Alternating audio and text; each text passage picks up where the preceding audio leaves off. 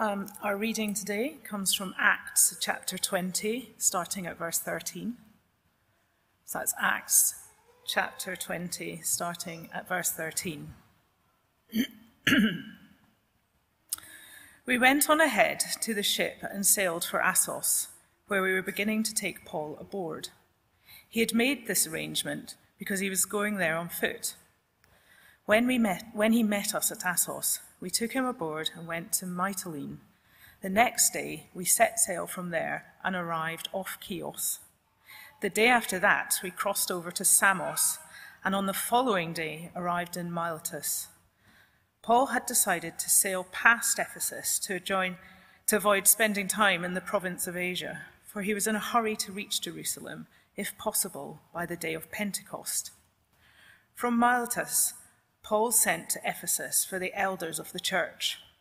When they arrived, he said to them, You know how I lived the whole time I was with you. From the first day I came into the province of Asia.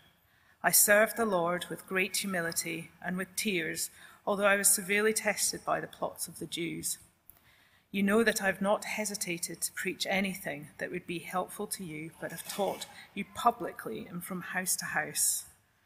I've declared to both Jews and Greeks that they must turn to God in repentance and have faith in our Lord Jesus. And now, compelled by the Spirit, I'm going to Jerusalem, not knowing what will happen to me there. I only know that in every city the Holy Spirit warns me that prison and hardships are facing me. However, I consider my life worth nothing to me, if only I may finish the race and complete the task the Lord Jesus has given me, the task of testifying the gospel of God's grace. Now I know that none of you among whom I have gone without, about preaching the kingdom will ever see me again. Therefore, I declare to you today that I am innocent of the blood of all men, for I have not hesitated to proclaim to you the whole will of God. Keep watch over yourselves and all the flock of which the Holy Spirit has made you overseers. Be shepherds of the church of God, which he bought with his own blood. I know that after I leave, savage wolves will come in among you and will not spare the flock. Even from your own number, men will arise and distort the truth in order to draw away disciples after them. So be on your guard. Remember that for three years I never stopped warning each of you night and day with tears. Now I commit you to God and to the word of his grace, which can build you up and give you an inheritance among all those who are sanctified. I've not coveted anyone's silver or gold or clothing. You yourselves know that these hands of mine have supplied my own needs and the needs of my companions. In everything I did, I showed you that by this kind of hard work, we must help the weak, remembering the words the Lord Jesus himself said It is more blessed to give than to receive. When he had said this, he knelt down with all of them and prayed. They all wept as they embraced him and kissed him. What grieved them most was his statement that they would never see his face again. Then they accompanied him to the ship. This is God's word. Good morning. My name's Phil. I'm the Associate Vicar here at Christchurch Mayfair. It's my privilege to be talking to us from Acts 20. Let's pray. Our Father God, we, uh, we ask that you would indeed inform our minds and also that you would change our hearts so that we might share the attitude that we ought to have to one another, that we might view one another the way that you view us. Amen. Now, I was, um, I was 99% encouraged by something that happened uh, at church last week. So, the, uh, obviously we can't get as many people in as we're used to at church and there's a booking system and both of the evening services at 5 and 6.30 were oversubscribed full and oversubscribed. But some enterprising individuals worked out how to hack the booking system on ChurchSuite and a whole bunch of them uh, turned up with extra tickets that we had no idea had been uh, booked. I love that dedication to church perhaps not quite so keen on the admin headache and the breaching of COVID guidelines that it almost risked um, as we had to try and work out how to get extra people in and, and, space them properly. But there's a bunch of people who get churches really worth getting to, and they're willing to do anything to get there. Now, as we, uh, as we come out of a time of severe lockdown, I mean, who knows what the next month or two will, will contain, but as we, as we start to get back into the habit of coming to church again physically, For many of us, the last few months have been a time when our horizons have shrunk. And it's, our world has become quite small. And so, what I think we need at the beginning of this new church year is a fresh vision of the value and the importance of the church family. To look out again, to stretch our eyes beyond our bubble, our household. And Acts 20 is all about the church. And this chapter in particular, I think, will help us answer two questions. Firstly, what should be our heart attitude as we come to church? What should be going on in here? What attitude should we have to the people we see around us? And secondly, what should be the heart of the activities that we get involved in in church? With all sorts of restrictions, what things do we say, no, no, we've just got to do that. We've really got to do that. Whatever else happens, we've got to do that. So, what should be our heart attitude and what should be the heart of our activities? That's how we'll look at things in the next couple of weeks. Now, we're in Acts 20 uh, for three weeks, last week and the next two weeks, and we saw that uh, Paul is on his way back to Jerusalem. We should have a, have a map. And on the way, he's visiting all the churches that he's planted in his third missionary journey. And he's going back round encouraging everybody as he returns to Jerusalem. Uh, we heard about his visit to the church in Troas last week. And this week, Luke tells us in more detail about his meeting with the, the leaders of the church in Ephesus who traveled to the port at Miletus to meet him. So, verse 17 From Miletus, Paul sent to Ephesus for the elders of the church. Paul probably spent more time in Ephesus than anywhere else outside of Jerusalem. So, three years, we're told, more or less, that he spent there. It's a church he knows and he loves. Now, this sermon of Paul is, is addressed to, um, if you look at verse 17, the elders, or uh, the other word for that is presbyters, verse 17. They're also called the overseers later on, which is the word from which we get bishop uh, in English, and then shepherds or, or pastors in verse 28. So throughout this passage, you get three different terms for groups of leaders. But it's not three different groups of people, it's just three different ways the New Testament talks about those who lead the church.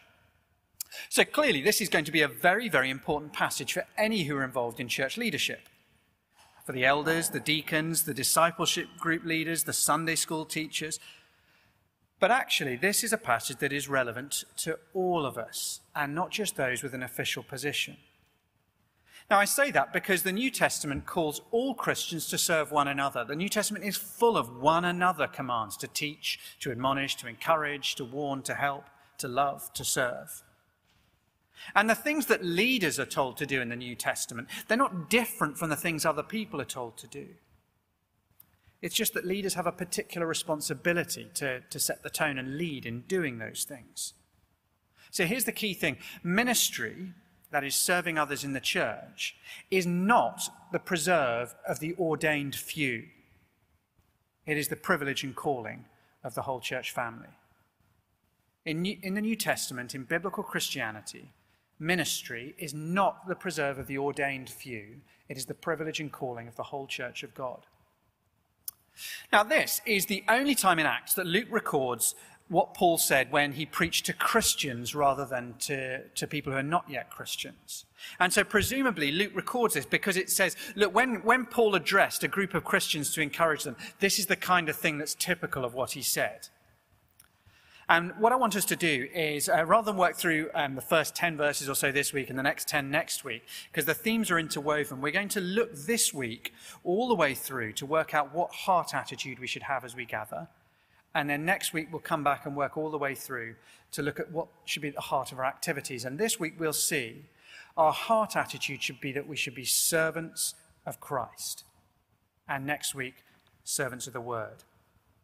Now, getting the heart attitude right is crucial because unless our heart attitude is right, everything else is going to go wrong. Everything is, is shaped by what our attitude of heart is. Uh, if you like, it's kind of like the government's exam results algorithm. if that's wrong, then all the results that come out of the other end are going to be skewed. Uh, way skewed, awfully skewed, terribly skewed. So if your heart attitude to, to, to how you should relate to other people in church is wrong, then all the stuff you do will be wrong. So, this is the thing we've got to get right first. And we'll see uh, we're to minister as servants, we're to minister through suffering, and we're to minister with deep love. Firstly, we're to minister as servants. Now, as, uh, um, as Helena read it for us, I wonder if you notice a particular feature that stands out. So, Paul is addressing the church. It's his last words to the church, saying, Look, this is what you've got to do. I'm going to be gone, dead soon. And this is how you're to live if you're to remain healthy. But out of 18 verses, only four are direct exhortation telling them, do something, do something. The other 14 verses are actually a description of what Paul did, describing his own ministry and behavior rather than instructing them what to do. Verse 18 When they arrived, Paul said to them, You know how I lived the whole time I was with you from the first day I came into the province of Asia. He spends most of the time telling them, This is what I did. And that's because Paul was a good leader. And he recognized that, like all good leaders, he needed to do a whole lot more than just tell people what to do. He needed to set an example himself, first and foremost. He states it explicitly in his letter to the church in Corinth, in 1 Corinthians chapter 11 and verse 1. He says, I uh, follow my example as I follow the example of Christ. Follow my example as I follow the example of Christ. And the first thing Paul tells us about his example in this sermon is that his time among them was characterized by service. Verse 19 I served the Lord with great humility and with tears and in the midst of severe testing. Humble service. Not, I led you with vision, or I taught you with enormous clarity, or I shaped you through my strong, decisive leadership. All those things were true, though, of Paul. But what Paul stresses is I served the Lord with great humility. Now, Paul does not have a problem with authority and submission. He knows he's the apostle authorized by Christ uh, to, to build his church amongst the non Jewish people. And he's quite happy to, to apply his and assert his authority where he needs to, as in the letter to the Galatians, where they're going, uh, they're going away from biblical Christianity. And he says, no, no, as the apostle of Christ, I tell you, stop it, turn around and come back. But his preferred description to a healthy church is, I'm a servant of Christ Jesus. And the word for servant is a very humble word. It, it's the word that includes slaves in the New Testament. It ought not to surprise us if we know anything about Christianity. Because Jesus himself, in Mark 10:45, for even the Son of Man did not come to be served, but to serve and give his life as a ransom for many. Humble service ought to be the defining characteristic of Christian, Christian ministry and Christian leadership.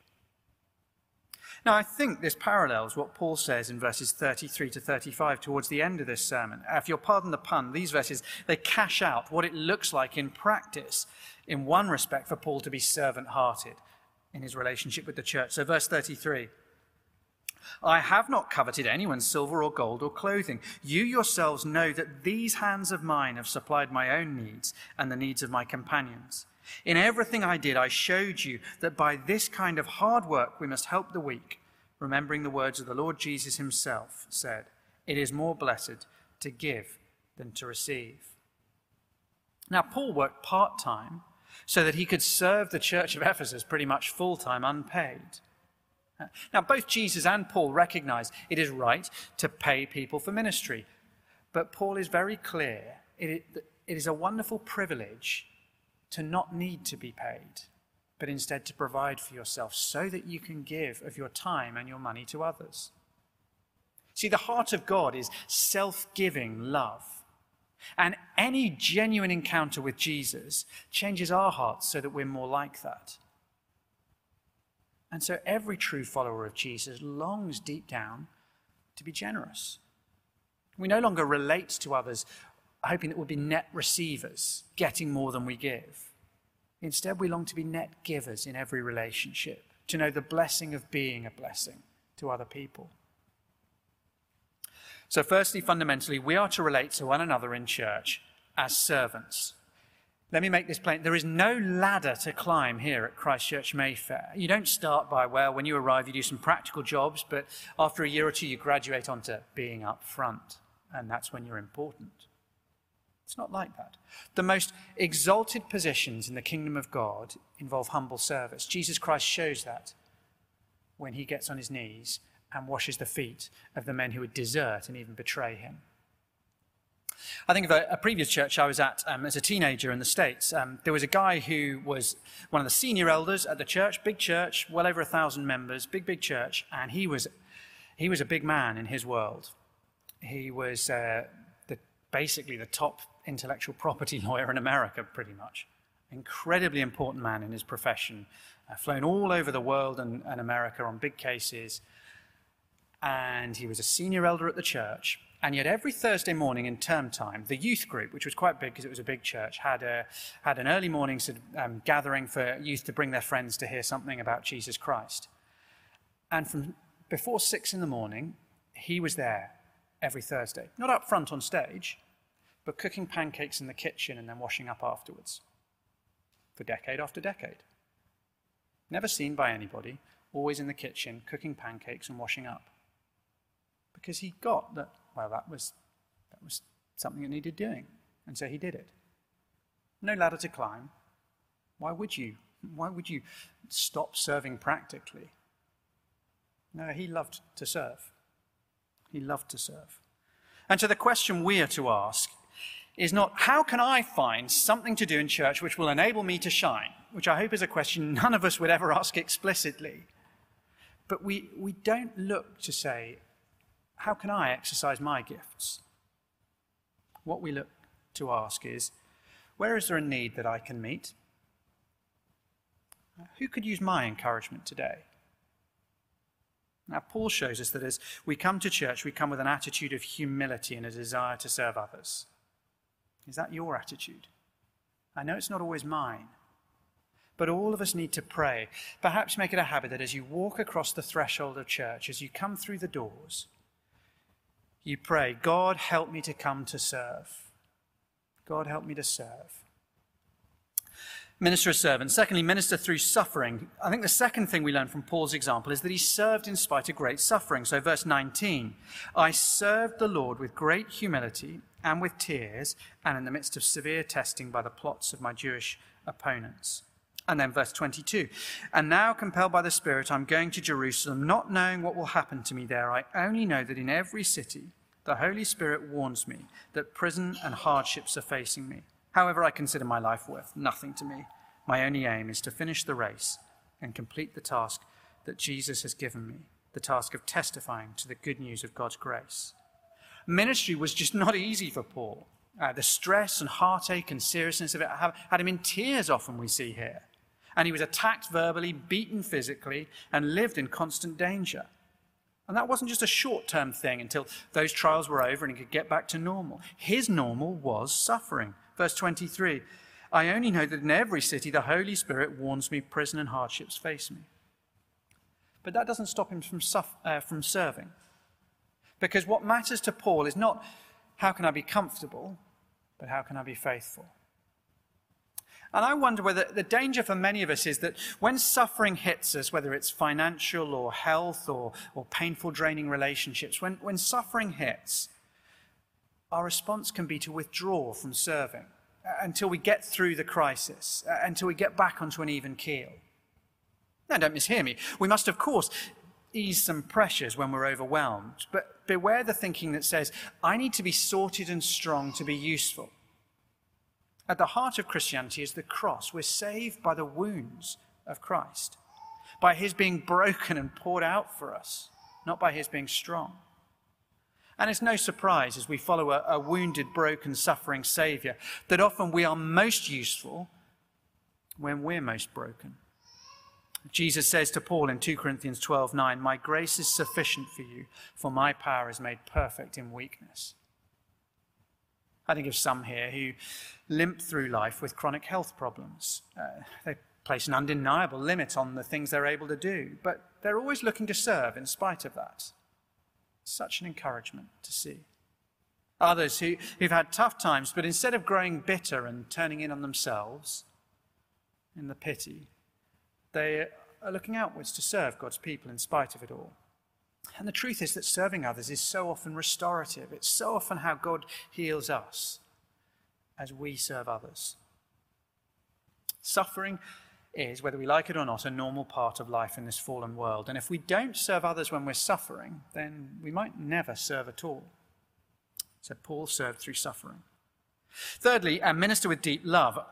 Uh, much more briefly, the, the, third thing to notice, it's not something that's explicitly th- uh, taught, but it is just there throughout the deep love between Paul and the people. Uh, verse 31, for instance. So be on your guard. Remember that for three years I never stopped warning each of you night and day with tears. What love he had. 36, when Paul had finished speaking, he knelt down with them and prayed. They all wept as they embraced him and kissed him. What grieved them most was his statement they would never see him again. The model of ministry that Paul commends here is not the detached counselor who relates with a sort of professional distance it's more like the stressed parent who lives and dies according to the welfare of their deeply loved, troublesome children. Uh, Paul's warnings came with tears because he loved these people. And Paul's farewell was met with tears because they knew he loved him, them. Now, that is one reason you need to be part of a church where you know and are known by others. The, the great preachers of the internet, they can't know you or love you, and you can't know them. The biblical pattern is relational Bible teaching where we know and love and are known and loved by those who teach us. I think that's particularly necessary because, as we were hearing a couple of weeks ago, an essential part of any healthy relationship sometimes is saying, I'm not sure you've got that right. And none of us are perfectly like Christ. We all need challenge and rebuke at times. And it is hard to hear uncomfortable truths. But when they come from some faceless person on the internet, you can just ignore them. Much more likely to listen and eventually take on board when they come from a loving friend. Healthy ministry looks like humble, servant hearted attitude. It looks like ministering in spite of suffering, and it's driven by deep, sincere love. Not the comfortable love for self, but the costly love for others. Anyone else think this is basically an impossible bar to meet? It's just impossibly demanding. You read Paul's ministry and think, if that's the pattern of church ministry, great, another area of the Christian life I'm failing in. But thankfully, as well as modeling for us and teaching us how we're to serve one another, Paul also provides for us the motivation. And we find it in verse 28 as he shows us how God views the church. Look at verse 28.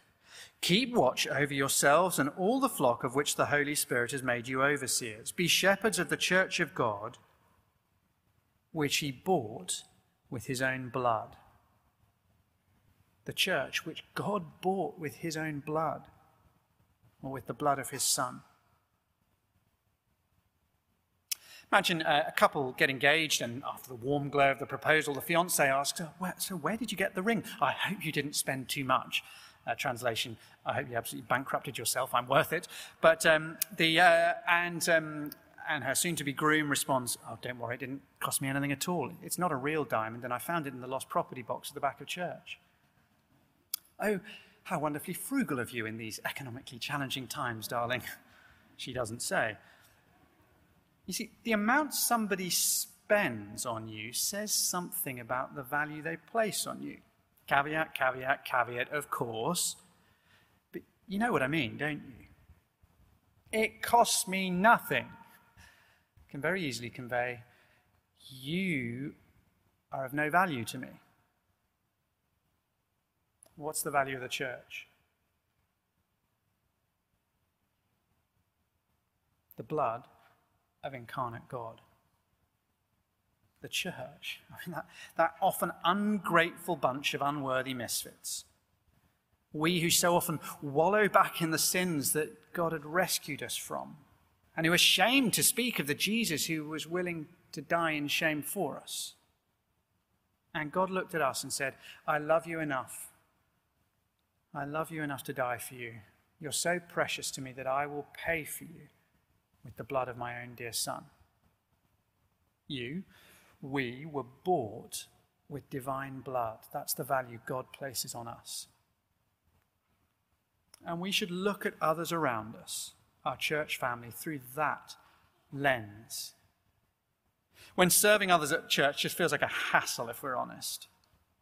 Uh, when it feels too much of an effort, when the people we try to serve seem ungrateful, unresponsive, dare we say it, unworthy of our efforts, that is the time to remember Acts 20, verse 28. Richard Baxter, um, Reformed uh, Puritan, wrote, uh, we've got a picture of him somewhere, I think, um, that wrote a, a book called The Reformed Pastor. It's an exposition entirely of Acts 20, verse 28. And he puts it in these rather punchy words. Let us hear these arguments of Christ whenever we feel ourselves grow dull and careless. Did I die for them, and will you not look after them? Were they worth my blood and yet not worth your labor? Did I come down from heaven to earth to seek and save that which was lost, and will you not go to the next door street or village to save them? How small is your labor and condescension compared with mine? Have I done and labored so much for their salvation? And was I willing to make you a co laborer with me? And will you refuse that little that lies within your hands? Look at the value of the church to God. That's what motivates and drives our service. These people are worth the blood of God, they're worth the effort of our hands. The other thing I think that really helps us when we're struggling to get the right heart attitude uh, and when we're struggling to serve other people is the Godward nature of Paul's ministry. It's very easy to miss it. But in setting the pattern of church ministry, do you notice what he does and doesn't say right at the start? Uh, look back to the beginning, uh, to verse 18 and 19. You know how I lived the whole time I was with you from the first day I came into the province of Asia. I served you with no I served the Lord. Sometimes, when you're struggling to love a particular sheep in the flock, it helps to remember that ultimately, you, we are not serving them, but as we serve and love and bear with them, we are serving the Lord. And He is always worthy of our efforts. These are Paul's final words to a church he loves. They're the only sermon to a church that Luke records. And the attitude of heart that Paul, in this central, crucial chapter, calls us to is humble service of God's people around us. Sometimes people will ask you when they arrive at church and, and you seem to have some kind of a role. They say, Oh, what do you do here? Small group leader, staff, tech team, elder, creche volunteer, um, whatever the, you do here, it might not be helpful to say what I'm about to say out loud, but actually the voice inside our head should automatically trigger when we're asked that question I'm a humble servant of Christ and his people. If we get what God has done in purchasing us with the precious blood of his Son, if we get what Paul has modeled in pouring himself out for the church in the New Testament, then as we look at one another, our first and fundamental attitude of heart will be I'm a humble servant of Christ and his people. Now, that doesn't come naturally to any of us. So we must come close to Christ for He alone can breathe that attitude into us by His Spirit. Let's pray for that fresh perspective on the people around us and our renewed desire to serve them and be a blessing. Our Father God, we uh, thank you for these challenging words of Paul. We thank you that he does not speak without having first walked the walk. And our Father God, we confess that um, so often our hearts are looking to be served. Our longing is to be net receivers, not net givers. And so we pray that you would change us. We pray that we would view the church the way you view the church, worthy of the blood of your Son. We pray we would view service here as a great privilege. And we pray, Father, that we would see the service of others as the service of the Lord Jesus Christ. And so we pray that at the start of this church year together, you might work deeply into the hearts of all of us an attitude of humble service that delights to give ourselves to others for your glory's sake. Amen.